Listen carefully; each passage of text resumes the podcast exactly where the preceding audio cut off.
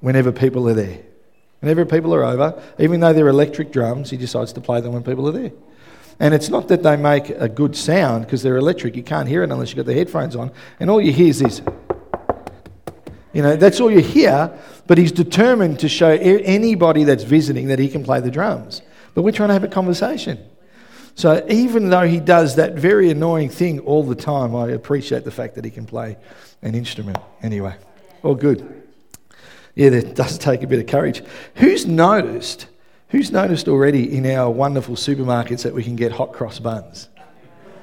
Hey? Yeah, who's already eaten hot cross buns? There had to be one.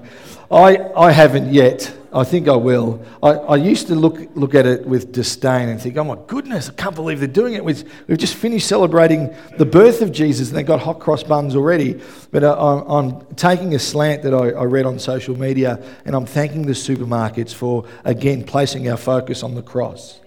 Yeah. Through the hot cross buns. Well, only a couple of days away from the beginning of the year. And for those that are our guests here at Mount Clear today, what we as a church or as a leadership often do is we spend some time with the Lord. There's a little bit of an echo up here, Mark. We spend some time with the Lord to get a word for the year, to see where he's leading us, to see what he has in store for us, you know. And over the last few years, there's been different words that have really depicted our family. And more so, it's really interesting as God has given us a word for the year, what our church family has gone through, yeah? So I think 3 years ago was the word family, and we saw as a church how we grew as a family, but we also saw some of the struggle and tension in that. A couple of years ago, there was the word freedom. People starting to understand now, if we're living in our true identity, our original design, who we've been created to be, this freedom that now we can live under. You know, that whole thing that Paul talks about and other things. But what we saw is people discovered this brilliant freedom that we have to live under, also the pitfalls of that, you know. Not all things are beneficial, yeah. Last year, the word was awakening. And to be honest, I mentioned to someone recently, I probably should have talked about it more in the last 6 months of the year. But what we saw from the outset was we saw some men and women coming to the church that didn't know Jesus. And so they're asking Jesus into their hearts for the first time. And then there were others that had a history of life in church and with the Lord that were re-asking him into their lives. And then we saw others that had these gifts that were stirring within them, and there was an awakening in the spirit. Recently, when Mel and I and the kids were away in Mildura, the prayer meetings here at the church continued, and one of the Thursday nights, I believe it may have been Roz, but they started praying for miracles, that we would see miracles. And it sat really, really well with those that were praying, and I was just chatting about that with Jen one day, but I've been pondering this thought of miracles. How did that come up out of the blue, you know? And then Mel even shared, you know, that miracle with her dad, how he accepted the Lord, you know, that moment that he had. Anyway, I've been sitting with this word miracle, wondering what do you have for us in 2019, the Lord? And I want to set this as a foundation, one for us to focus on next year, but one for where I want to go this morning. And, you know, I asked him, so is miracle, the year of miracle, is this the word that you're dropping on Mount Clear Church of Christ? And I felt, I only shared it with Mel this week. Haven't even shared it with our leadership team. Hello, leadership team. And I felt like the Lord saying to me really clearly, what do you see? And what are you talking about? I want to know, I want the word, you know, for the year. I want direction. I want some flavour. I want something that we can hoe in, you know, really hoe into. The sermons can follow, that the worship can follow, something that you want to, you know, really build into the house. And he said, what do you see? And so I've come away with the thought that the word for our church this year is the word seeing. Not so much the word miracle, but the seeing, because it's all about perspective. Because sometimes we can miss the miracle because of what we see, and yet depending on how we see, sometimes then we will discover the miracle, yeah? So I'll unpack some of my thoughts as I speak, and if I'm a little bit all over the place, it's only because God's unpacking that in me. But I'm excited for what for what God has in store for us if his word is seeing. Yeah, seeing. So let's just pray and we'll jump into it and we'll see where we go. Father, I just thank you for the opportunity to be able to share your news, the good news, the gospel. Father, we thank you that we can still in this country come together freely, Lord, to talk about you, to worship you, to lift you up, Father, to exalt you, to praise you. I thank you, God, that we're not hindered here yet. I thank you we can do that as a family, as a body. And so, Lord, this morning we just ask that you would continue to bless us the way that you already have, that Holy Spirit, you would continue to move, that you would continue to challenge and convict us in areas, Lord, that you would continue to transform us into the image of your Son with ever-increasing glory. So, Lord God, I just say, have your way today. Have your way. Everybody said? Amen. So if we're getting ready to step into 2019, which is only a couple of days away, then my question to all of us is, as we're looking into 2019, what do we see? What do we see for ourselves? What do we see for our families? What do we see in our life? What do we see in our church? What do we see? And I've shared this many times in church, that I observe lots of things. I really do see everything. It's probably it's a strength and a weakness all at the same time, you know. I see the shoes that people wear. I see if they're scuffed, dirty, falling apart, if they've got holes. I notice if you've worn the same shirt twice. Yes, I notice that. I notice if your clothes match, if they don't match, if your hair's done. I notice, you've got to ask my wife, I notice everything. I notice whether someone walks in happy, whether they're carrying some sort of, like they've been sucking on lemons before they walk in the door. I notice everything. Yeah, all the time. It drives my wife insane. I notice a cup out of place at home. I notice a towel that's not quite straight. It's not quite OCD, but I just know it's not. OCD for me has two meanings alone: obsessive Christ disorder and an obsessive chair disorder. And that goes with being a pastor, because we all want our chairs perfectly aligned every week. Yeah, but I know someone did that. Many of you would know, I walked into church one day, this is going back a couple of years, and someone in the worship team had turned one chair in every row around the other way. Like, it's like, I walked in, it's like, this twitch started, you know. I notice everything, so much so that you know, when I go out with Mel, and I shared this recently, that she will always make sure that if there's a chair facing the wall, that I'm the person facing the wall so that I'm not distracted, because otherwise squirrel, you know, and I get distracted. It's just the way that I operate, you know. A few years ago, I wonder whether Jess remembers this, but a few years ago we were in at Flinders Street, we were taking the youth to Planet Shakers to the conference. And there was a blind guy walking through Flinders Street up the top. We used to stop there to get a coffee, because you can't go to a conference without a coffee. Everybody knows that, amen? If you're a Christian here and you've gone to a conference without a coffee, you're not getting the full Holy Spirit that you need, right? Anyway, we were stopping so that I could get my coffee. And this blind guy was just walking through, and Flinders Street's packed. And he's just tapping away with his stick, but he navigated through people, through traffic. He just got to where he had to go. And for the life of me, I don't know how he did that. I have eyes, and Flinders Street at peak hour freaks me out. What time's the train? What platform? Where do I have to go? Why are all these people in the way? Get out of the coffee line. I was here first, you know, all that sort of stuff. But he navigates through the traffic. And I reckon that if I was to be asked, out of all the senses that I have, yeah, if I was to choose to lose one, which one I would hate losing the most, I actually think it would be my sight, personally. You know, because I think with our sight, our sight, our eyes actually speak to our mind so quickly, it actually determines what we do. You know, it tells me that I can't take another step. If I take another step, I'm going to fall. It tells me that I have to turn a little bit to the right, even while I'm multitasking. Then I turn to the right, otherwise I'll walk into the pulpit, the rostrum, whatever it's called. It just helps us navigate life, and we make decisions all the time with what we see. So I think if I was going to lose any of my senses, I think sight would be the one that I would hate hate to lose the most. And in fact, I had a bunch of young adults teach me once that our two eyes working together at the same time give us a sense of depth. Yeah? See?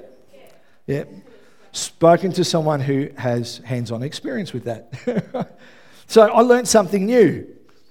So here's an exercise for the moment. Everyone close your eyes. If you're a guest here, I promise no one's going to steal your wallet or purse while your eyes are closed. If you're a part of the family here, please close your eyes. It's okay. Now, I just want to ask you this. What would it be like if you couldn't see? If that's all you could see? What would it be like if you lived in darkness like that? Imagine you just couldn't see clearly, and the world around you, imagine it's not even black, but it's a blur. If my wife takes her glasses off, apparently once you get further than a foot away or so, everything's a blur. I don't understand that. I need my glasses to read. I keep them on because I think they make me look smart. How would your decisions change if that was your life? Yeah? So you feel free to open your eyes. I want to make a suggestion, and my suggestion is that many of us actually go through life living as though we're blind in everyday life. The decisions that we actually make decisions quite blindly, as if we had a vision impairment. See, we know what we're doing, but ever felt a little bit empty, uncertain, questioning, like you're just on a merry-go-round? What actually am I here for? What actually am I doing? You know you're headed in a particular direction, but you actually don't know where that ends. You have no real clue, no real understanding. You're not quite blind, but your vision's not clear. It's impaired. I think a good way to try to explain it is, there's a whole bunch of different examples I've written down, but if you've ever been unemployed, sometimes you're unemployed, and you're unemployed for a period of time, and you apply for job after job after job after job, and I know no one here's ever had those problems. But then you start to wonder, where's the job going to come from? Because I've been at this for a long time. I can't see the answer. I can't see it. Or for many of us, who's ever had a job that they've disliked? Like, I'm here, but oh my goodness, yeah?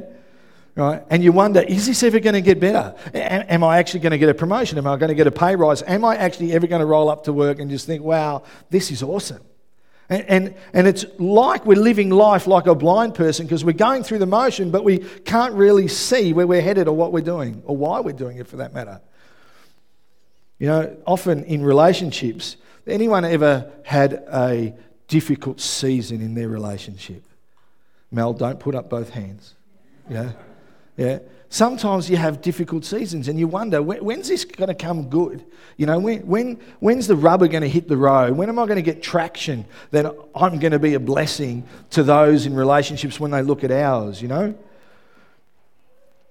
For those that have been through school and finished year 12 or even university, you're at the end of a season that you focus so much on, and the future and the world should be your oyster, but you don't really know what to do next. Yeah? What will I do? What job will I get? Where will I go? Will I go back to school? Will I study? Won't I study? What should I apply for? And we live life without clarity. We're totally without clarity. And for many of us, I think we get to the point where we can look at life and just wonder, what does life have for me? Anyone ever been there? Yeah? So though we can physically see, we can't really see. And here's God dropping a word, as far as I'm concerned, for our house this year, seeing. I want to say, and this is a sweeping generalisation, yeah? Because I like generalisations because it covers most of us. Often we can feel like there's more. We know there's more. There's more to life.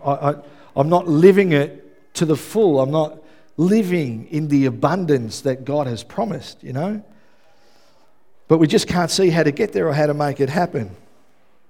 So again, I ask that question, for where you're at in life right now, What do you see? If this legitimately coming in 2019 is the year of seeing, what do you see? You know, the truth is, as we face the year, our decisions, our actions, how we navigate this life should be based on one thing, and it should be based on God, yeah? It should be based on Jesus. It should be based on what he sees, on his perspective. You know, what is it that God sees about what we're doing and what God sees about where we're going?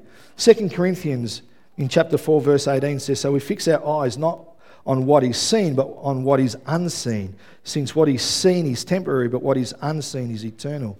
2 Corinthians 5:7 says, for we live by faith, not by sight. So many of us live by sight, yeah? I know some of you are saying, that's not me, that's okay, awesome, amen. I'm really excited about that. But for a lot of us, we live with what's tangible, yeah, with what we can see and feel and understand. Yet the scripture suggests that we live by faith and not by sight.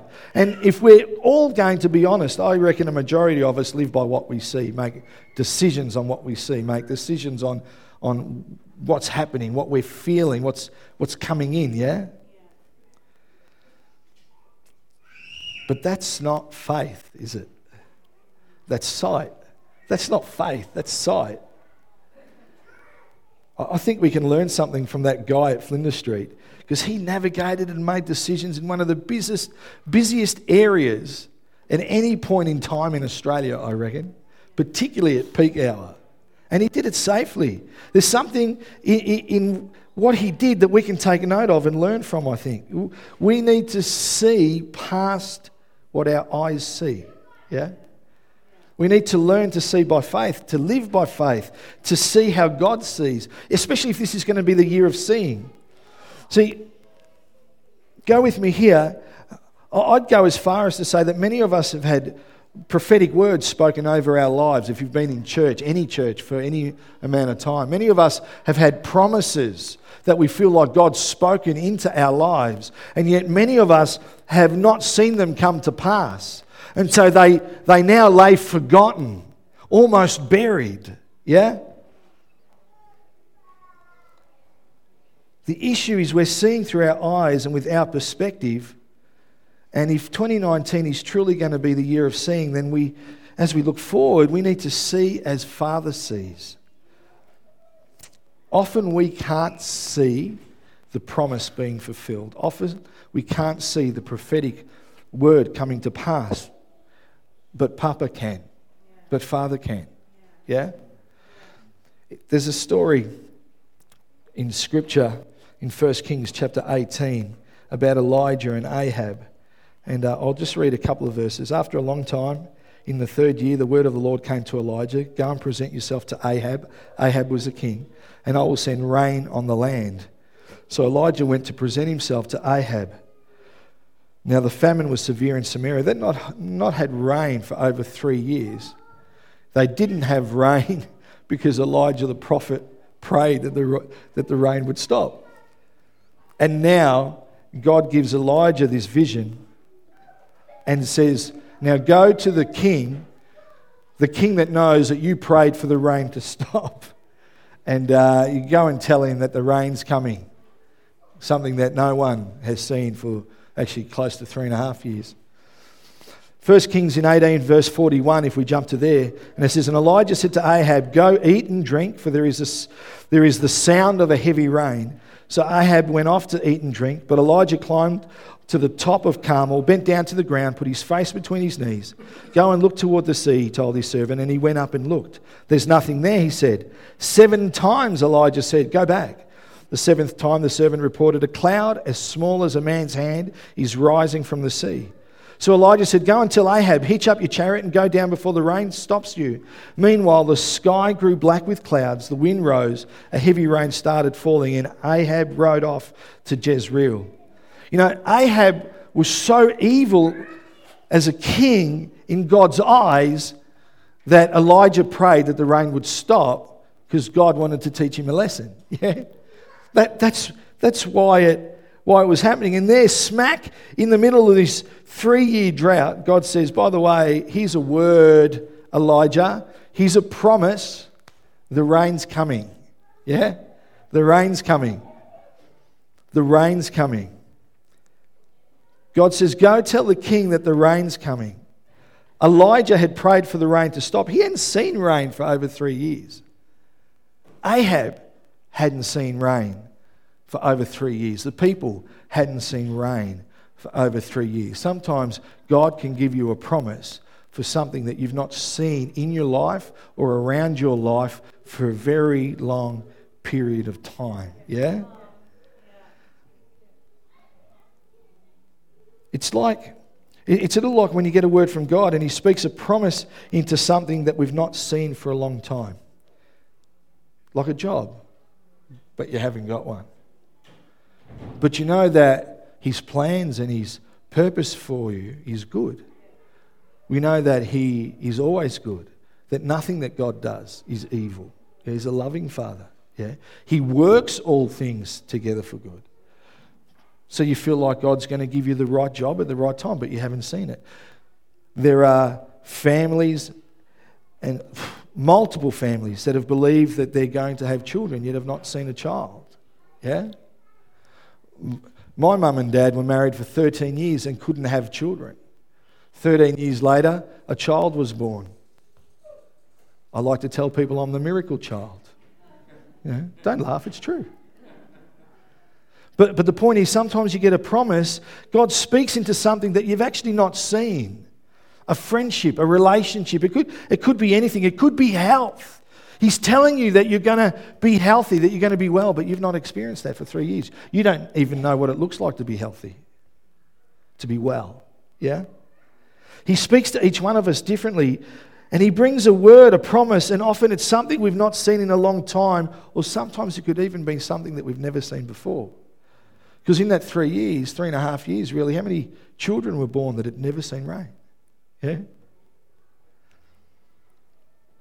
It could be something that we won't see for ages to come. Yeah? So Elijah got the promise from Papa, the rain's coming, and he sends his servant to check it out, but he couldn't see anything. And we know the king couldn't see it, no one could see it. And he sends his servant backwards and forwards. 6 times. No, nada, niente, no. Yeah? Until the 7th time, he actually finally sees something. Finally, he could see. Finally, his servant had faith. Because 1 Kings in 18, verse 44 says, at the 7th time, the servant reported a cloud as small as a man's hand is rising from the sea. See, once he was able to see, then he was able to give instruction. Once he was able to see, he was then able to navigate. Once he was able to see, Elijah was then able to tell Ahab, hey, king, the rain's now on its way. You better hitch up your chariot and go. Before that, all he said was the rain's coming. But once you and I can see, we can act. But it's about our perspective. It's about what we see and how we see it. Are we seeing what God sees? Because when God says, I'm bringing the rain, it's going to, you know what, when this rain comes, the drought's over. The word that he got was there was this little cloud out there, the size, yep, I cover that light, the size of a man's hand. That doesn't sound like a drought-breaking cloud, does it? Yeah? But he was able to see something that others would never have seen, yeah? Because the miracle is in the seeing, it's not in the miracle. It was when he was able to see the cloud and know the promise that he was able to go to Ahab and say, hey, listen, I'm now proclaiming to you what's going on. I'm telling you what's happening. The promise is coming, the word's being fulfilled. See, there are stages in our life where there are signs of a cloud the size of a man's hand, but sometimes we miss it because we're waiting for the rain. Yeah, we're waiting for the actual promise, prophetic word to drop exactly the way it was spoken, and we've missed what God was bringing to show us that it was on its way. Yeah. See, 2019 is the word of seeing. Because when we can see, it gives us hope. When we can see, we can act, yeah? So where you're at in your life right now, what do you see? Because the way we see will affect our lives. You know, I spoke with Anna last night and asked if it was okay just to share. And for those that are part of the family and our guests, Anna has cancer in her bowel, and she had an operation for that. And so we praised God for that because she came through that. But she's also found out now that she's got stage 3 cancer in her lymph nodes. Now, this is where we can miss what God's doing. Now, I'm not suggesting at all we're not believing for a miracle. We're praying for it, and we're stamping. We're drawing a line in the sand. We're believing total healing. Amen, in Jesus' name. Yeah. But one thing that Anna said helped me to see what God was doing. See, what she said was, if it wasn't for God in my life, if it wasn't for this awakening now with Jesus in my life, I wouldn't be able to go through this season the way I'm going through it right now. Yeah? So you tell me, what's the miracle? Is it the full healing? Of course that is and will be, but isn't the miracle already happening inside of her? The cloud the size of a man's hand? I have this peace to go through this stuff that I just would have flipped it, freaked out. Yeah? See, what do we see? Do we see what Father's already done in her life? It's only small. It's only the size of a man's hand. But can we see what He's bringing? Can we see what He's doing? Yeah? You know, Mel and I had really good friends, and funnily enough, Beck and Adam, that aren't here today, I often call them Beck and Ash, because we had friends that were Beck and Ash. And Beck and Ash had prayer that they would have a child, and they had a couple of boys, and they were trying for ages. Anyway, they had a baby girl who had a huge, huge hole in her heart. Yeah, and we spent time at the hospital and prayed for her. We saw baby Mia improve, yeah. But in the end, 3 months later, Mia passed away. Yeah, and I reckon I may have shared about baby Mia a couple of times here at the church over the years, because it's such a beautiful story in the midst of struggle and pain. Because what a lot of their family saw was the loss of a child. But when you speak to them, what they received in baby Mia was the beginning of a promise. It was the size of a man's hand. Baby Mia touched more people in that hospital. More people that visited came away with faith because they saw this girl, not because she was on drugs, because she was at peace. Because they saw her improve in moments. They saw a smile breaking through her face. Mel and I witnessed Beck and Ash grow in their faith. Like, they grew in their faith. In the midst of their trial, they grew in their faith. In the midst of their trial, God was bringing to pass purpose and promise and destiny in their own life. But what many saw was the pain, the heartache, the child that passed away. They missed the cloud the size of a man's hand that was God bringing to pass what He wanted. See, it's what you see. It's how you see. In the year of seeing, what do you see? Do you see the death of a child? Or do you see parents that have grown in their faith and have got this cherished memory of a beautiful daughter that's cheering for them in heaven? Yeah? What do you see? You know, I think often of Beck and Adam here and what they've been through with Lockie and the kidney and Flynn and the burn, and, you know, it feels like every second week one of the kids are in hospital. But when you speak to them, every incident is almost like a cloud the size of a man's hand, because when they talk of their faith and where God has brought them and what God has done and what God is doing, they see things differently. Yeah? The miracle wasn't just in the healing. The miracle started long before that, yeah? Long before that. This cloud the size of a man's hand. There's a truth for us when we look at 2019. A season of drought is inevitable. Is that fair? You know, we live in Ballarat. We see rain 2 or 3 times a year, don't we? We see the sun 2 or 3 times a year. And all the other days are just cold. And overcast. No, I'm exaggerating. We see the sun 4 days and rain 5. But a season of drought is inevitable. But even when we don't see the evidence of rain, even when you don't see the evidence of your promise, even when you don't see the evidence of your prophetic word, we can still know that God is faithful, because when he speaks, it's not a matter of when it will come to pass, but when. How are we seeing? How are we seeing? How are we seeing? Because in this story of Elijah, there's a key that helps us. There's a drought for over 3 years. But Elijah has his promise. There's something that Elijah does that I know is true for those people that I mentioned just really briefly.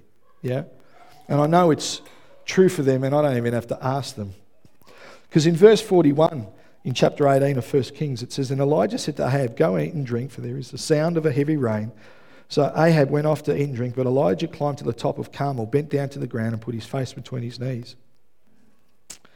The first thing Elijah did was he had to go before the king, who he actually believed would kill him, yeah?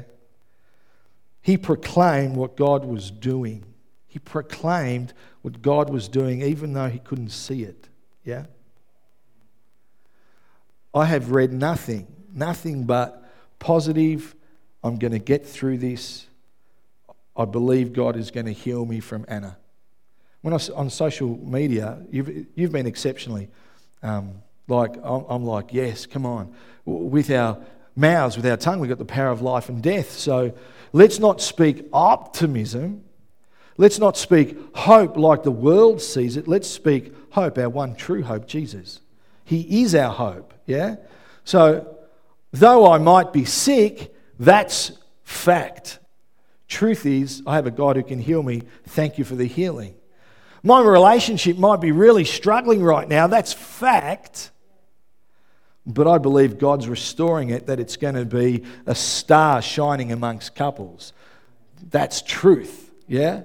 It's a difference between fact and truth. It's how you see. It's all how we see. In the spiritual realm, it's already raining. You've got the promise. You've got your prophetic word. It's done. God's given it to you. It's not waiting to rain in heaven. It's not waiting to rain in the spiritual realm. It's already raining. If God says it, it's done, yeah? Once we get the word, we've got to speak it out. We've got to declare it. We've got to proclaim it. Because then we'll see it in the physical, yeah? How we see leads us to the miracle. Often it's the seeing that's the miracle itself, yeah? In verse 42 of 1 Kings, see, Elijah now does this. It says, "So Ahab went off to eat and drink, but Elijah climbed to the top of Mount Carmel, but bent down to the ground and put his face between his knees." He begins praying. Now, I'm not going to do it very well up here because I'm not as flexible as I should be, but he's got his head to the... I think my stomach gets in the way. Anyway, so he gets his head to the ground, yeah? If I turn to the side and lay down, I'm in a fetal position, yeah? Do you understand? That if I'm bent to the ground and I'm like this and I turn to... I'm in a fetal position. Now, I learnt something through my dog Coco last year, yeah?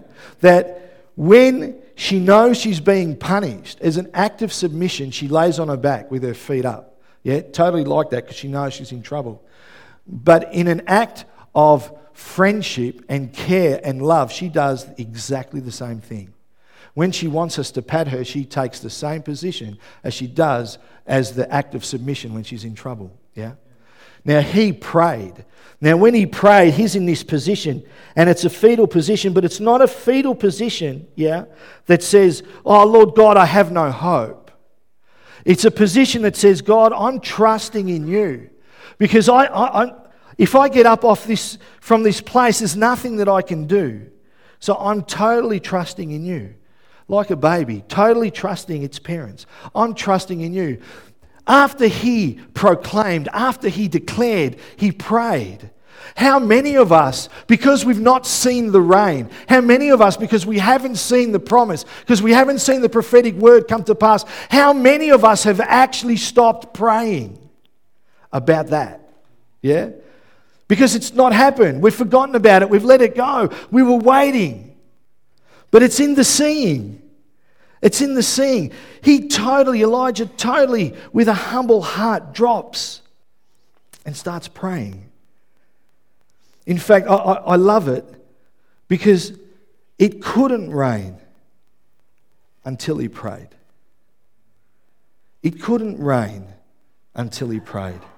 You know, James captures it. He says it in James chapter 5, verse 17 and 18. Elijah was a human being, even as we are. He prayed earnestly that it would not rain, and it did not rain on the land for 3.5 years. So James is saying because of his prayers, it stopped raining. And again he prayed, and the heavens gave rain, and the earth produced its crops. It was his prayers that delivered the promise that he was given. Do you understand? He got the promise, but it was prayers, his prayers, that allowed it to activate when he took a posture. Yeah, he took a posture that could be, oh, please, not me. Oh, God, do something. But rather being in that position with that heart, his was a humbling, God, I'm just trusting you. I'm giving it all to you. Yeah, I'm going to let you do it. And it activated the very promise. What was already happening in the spiritual was now coming in the physical. Amen. Elijah's prayer was prayed in faith. He was expecting God to answer. I actually don't think he even had the thought, what if it doesn't rain? I don't know about you, but I know we you know, the Bible's very clear. Don't have doubt. Don't be double-minded. You know, if you're double-minded, don't expect anything to be answered in your prayers, etc. But how many times do we pray? And it's not that we doubt, but somewhere there's this thought saying, oh, God, come on, you have to come through now. You know, almost like, please, let this happen. I know this is just me, yeah? I know it's nobody there. It's a pastor's life to worry and doubt when he prays. No, God, just, oh, Lord, please, I think it'll be all right. I don't think any thought like that was in Elijah's heart or mind. He completely prayed with faith. Think about it. The story in 1 Kings... I'm going to go back. The story of the Israelites walking around the city of Jericho, yeah? They're walking around the city of Jericho. How frustrating would it have been to walk around 6 times and nothing happens? 6 times and nothing happens. 6 times. I watched Nathan and Samuel walk into our kitchen and the food on the bench doesn't change because they've not opened a door. But still, no, they get frustrated. Is there anything to eat? Oh, there's nothing here. 5 minutes later, they come back like it's changed. Is there anything to eat? There's nothing. Oh, and they... Could you imagine how frustrating it would have been walking around Jericho and nothing happens? But on the 7th time it happens. Now we go to Elijah and he sends his servant and 6 times he goes up. I don't even know. The Bible doesn't tell us how long it took him to get up. Or how long it took him to get back. Like, how long was the journey? How long did it take? Was he tired? Was he super fit? Do you have to sleep overnight? But 6 times he goes up and comes back, goes out. It's like visiting someone that's never home. It's frustrating. So he goes, but on the 7th time it happens, yeah? Because Elijah knew something. And this is for someone today. You might be in the 5th or the 6th season of your life. Yeah, you could be in the 5th or 6th round with your job, with your family, with illness, whatever it might be, and you might be thinking, you know what, I can't hear God. Nothing is happening. Don't stop at 6. Don't stop at 6. Don't do it. Don't stop. God promises us something. He gives us a vision for our lives. But then, Father God, Papa wants us to prepare and work for it. And by work, this is what I mean. Elijah sends his servant. The minute his servant goes, and he prays. His servant comes back. He goes, so, what did you see? Nothing. All right, go back up. And he prays. And his prayer, the humble prayer of his heart, activated the promise. And it activated the prophetic word. It activated and brought the dreams that some of us have forgotten about. Yeah. He wants us to work for it. He has to get us ready for the promise that he's given us, for what he's spoken over our lives, yeah? God's faithful, but he wants to build into us faith. He's peace, the Prince of Peace, but he wants us to grab hold of that peace. Over and over, he wants us to work for it in a sense. Yeah, there's nothing that we can do for our salvation. I'm not talking about that. I'm talking about when he gives you a promise. Look at these examples that we have. Don't stop at 6. If he gives us a promise, then we've got to be faithful to the process. We've got to be faithful to what we need to do, and we will see it come to pass. Yeah? You know, for everybody here, with the promises that are spoken over your life, with the words that you've received, you know, what do you see? Like, truly, what do you see? I said before, a season of drought's inevitable. But when he speaks, it's not a matter of when it'll come to pass, but a matter of when. Yeah? Don't stop at 6. You know, Rick Warren has a great quote. It's always darkest right before you open your eyes. It's always darkest right before you open your eyes. 2019 for us is the year of seeing, because you can have your eyes open and not see. It's always darkest right before you open your eyes. Yeah? What do you see? Joyce Meyer says, if you and I could just look at our situation really hard, I'm sure we could always find a cloud of hope at least the size of a man's hand. What do you see? Why don't we all stand?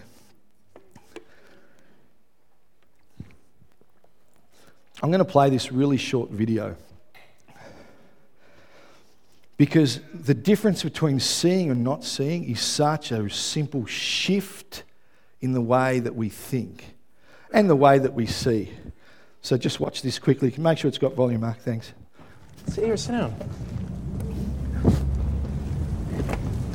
I got you a gift. Thanks.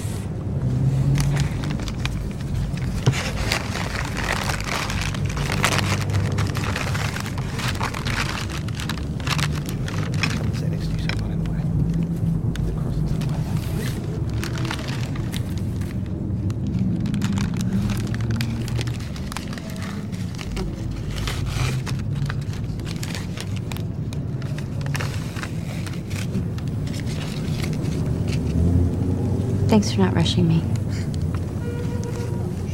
Yeah.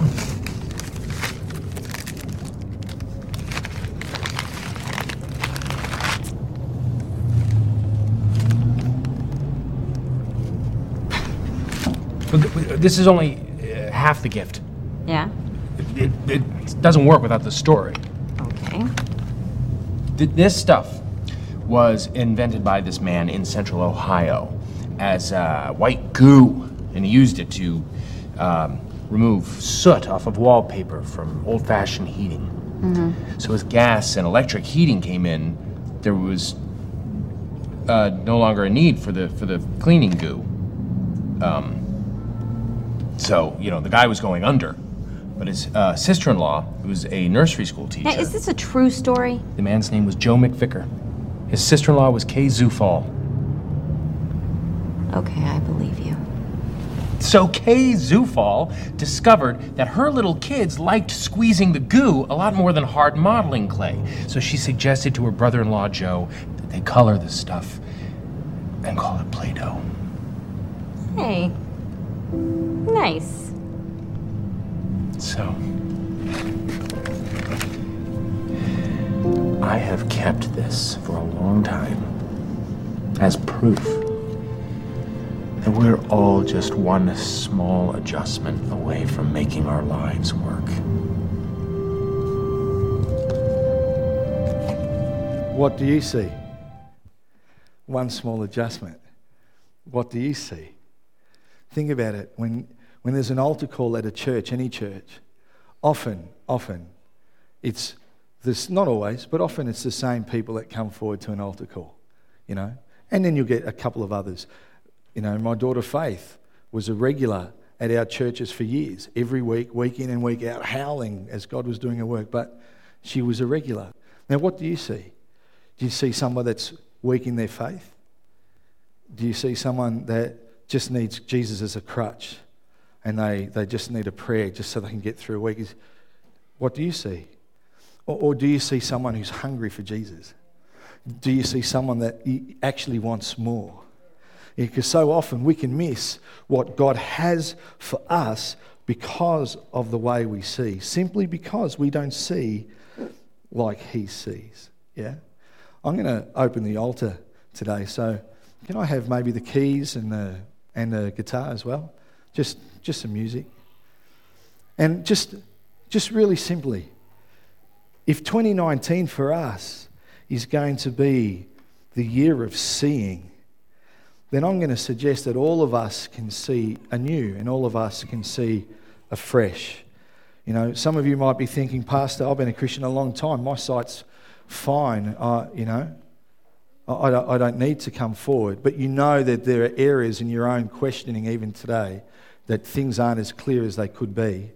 Even in Mark, when Jesus prayed for the blind person, he didn't pray and touch his eyes once, but it was on the second touch that he was able to see. Sometimes we need a fresh touch for fresh perspective to be able to see the way that God sees, yeah? And maybe you're here for the first time, maybe you don't know the Lord all that well, and maybe you just want him to touch you in that place, that you might be able to see him and know him and walk with him. I want to give you that opportunity. So as the guys play, if I could just ask for everyone in the house just to have your eyes closed for a moment. And if today you just want a prayer, if you want 2019 to be the year of seeing for you, to be able to see what he sees, to be able to see the cloud the size of a man's hand. If that's something that you desire for this year, then just come forward and we're going to pray for you. And then we're going to be done. And the day will be over and we'll have coffee together and we'll have lunch and tea, amen? If you know the words, sing if you're able to. Otherwise, just come forward and get some prayer. Can you help Mel, please, with prayer?